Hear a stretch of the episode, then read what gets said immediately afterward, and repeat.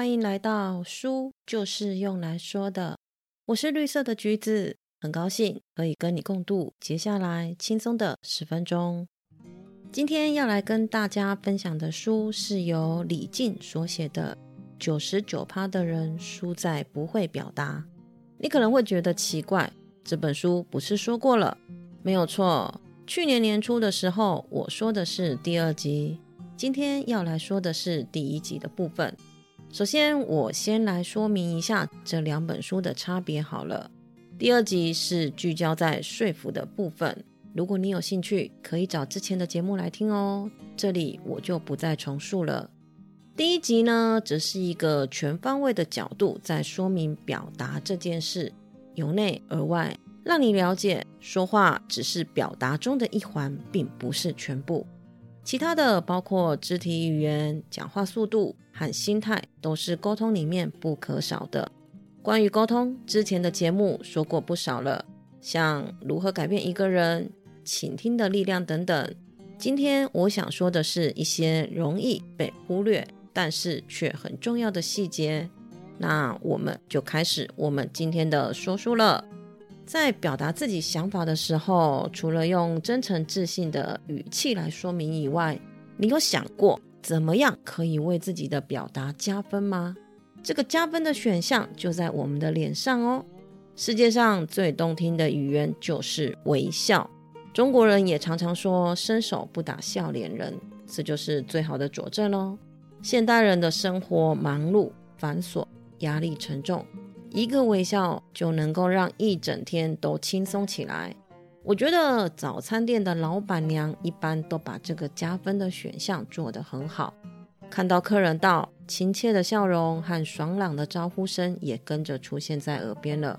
不管他是基于生意，或者是出于真心，但不可否认，因为这个笑容，你的一天有了一个好的开始。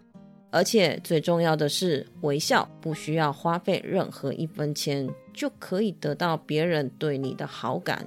这样的 CP 值真的算很高。生活就像是一面镜子，你笑他就笑，用微笑去面对生活，生活也会对你投以微笑的回报的。除了微笑以外，我们的眼神也是另一个可以加分的选项哦。人们可以控制自己的面部表情，不显露出真实的情绪，但是却无法控制眼睛。人们的眼睛不会说谎，一个人的喜怒哀乐、爱好嫌恶都能够从眼神中表达出来。甚至有一些无法用言语来表达的话，眼神反而能够表达出更好的效果。与人交谈时，我们常常会强调双眼要直视对方。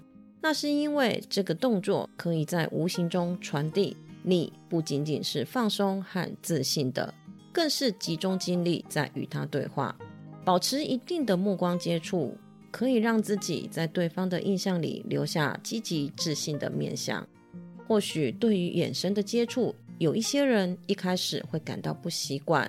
你可以试着从看着对方的整张脸开始，再慢慢的到眼神的接触。还有呢，也可以从家人和朋友那里开始练习，一直到你和他人谈话的时候，至少有一半的时间能够主动的接触对方的眼神。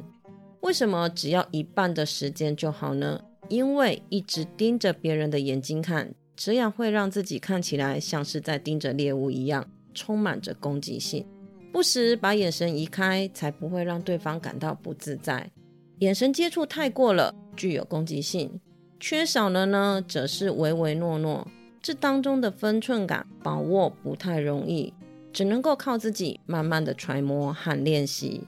说完了脸部表情加分的选项以后，我们接着来说关于沟通表达时我们容易犯的小错误。这些看似不怎么样的小错，却往往让你功亏一篑。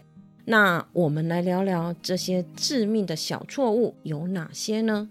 人需要被认同和理解，所以称赞变成了社交场合不可少的。但是你有没有发现，称赞和拍马屁却是一线之隔？我们先来分辨一下这两者有何不同。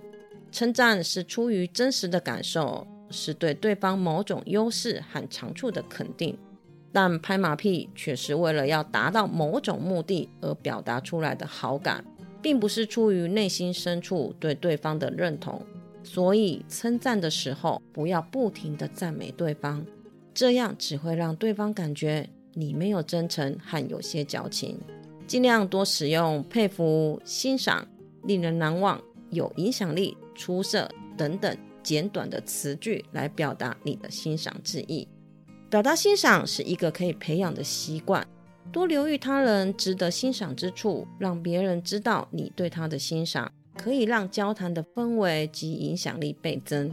一开始或许会觉得这样的赞美很虚假，但那只是因为你从来没有这么做过，所以不习惯。当开始了称赞的行为以后，渐渐的就会培养出赞美别人的习惯了。这时候你就会自然而然的称赞对方了。如果对方是认识很多年的好友，你当然可以简单的找出可以欣赏的地方。但假若是新朋友呢，你就可以从容貌、气质、穿着打扮这些话题入手。比方说，这件上衣的合身剪裁让你的身材更好了。用穿着当引子，很容易打开一个人的话匣子。交流多了，他的心就能够渐渐的对你打开了。但千万别应急，一定要真心的欣赏才说出口，不要偏离事实太多。想想看，你对一个六十岁的阿丧跟他说你的皮肤像十八岁，怎么听都不真诚吧？这样的赞美不仅让对方觉得不自在，还会适得其反。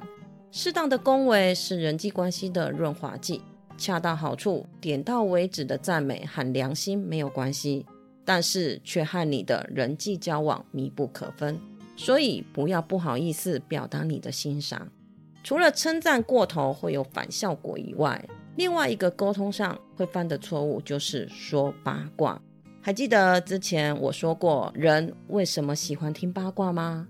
因为狩猎采集社会时代，大约会有十趴到二十趴的几率会遭遇他人的杀害，所以谁对谁心怀怨恨，自己该提防谁，这些负面的资讯尤其重要。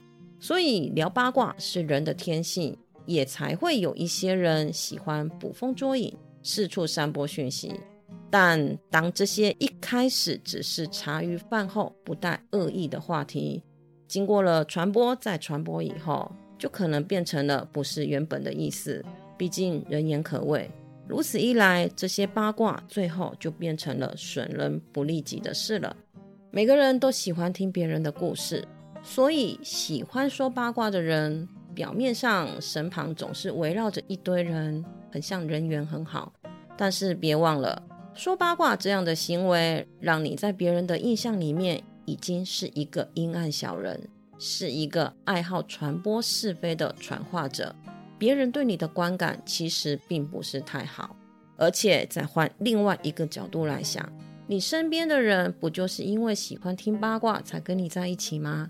总有一天你不在场。你可能就变成了八卦的主角，这应该不是你想要的吧？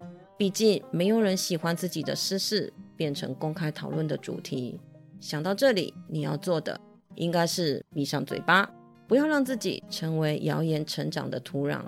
表达沟通的对象是人，通常每个人因为成长和教育环境的不同，性格也会大不相同，所以我们无法以照本宣科。千篇一律的方式去和每个人沟通，这也就是沟通的困难之处。但是也别放弃，只要基本的概念是正确的，平时收集一些没有攻击性的话题资料，多加练习和揣摩，一定可以找到和每个人可以沟通成功的方向。